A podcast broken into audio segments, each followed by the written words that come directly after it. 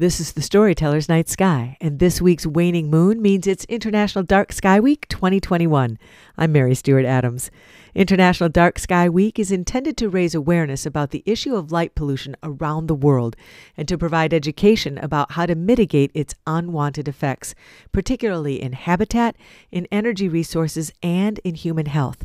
For me, International Dark Sky Week is also about drawing attention to the necessity for developing healthy human imaginations.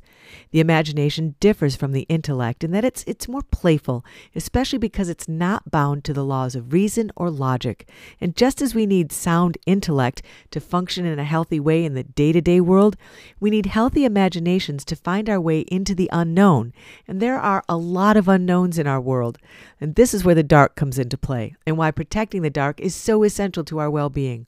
The dark is one of the most stimulating elements for the imagination, and you can test this yourself by turning off all the lights and just being awake in your space in the dark, or by going out into the night when it's undiminished by artificial light.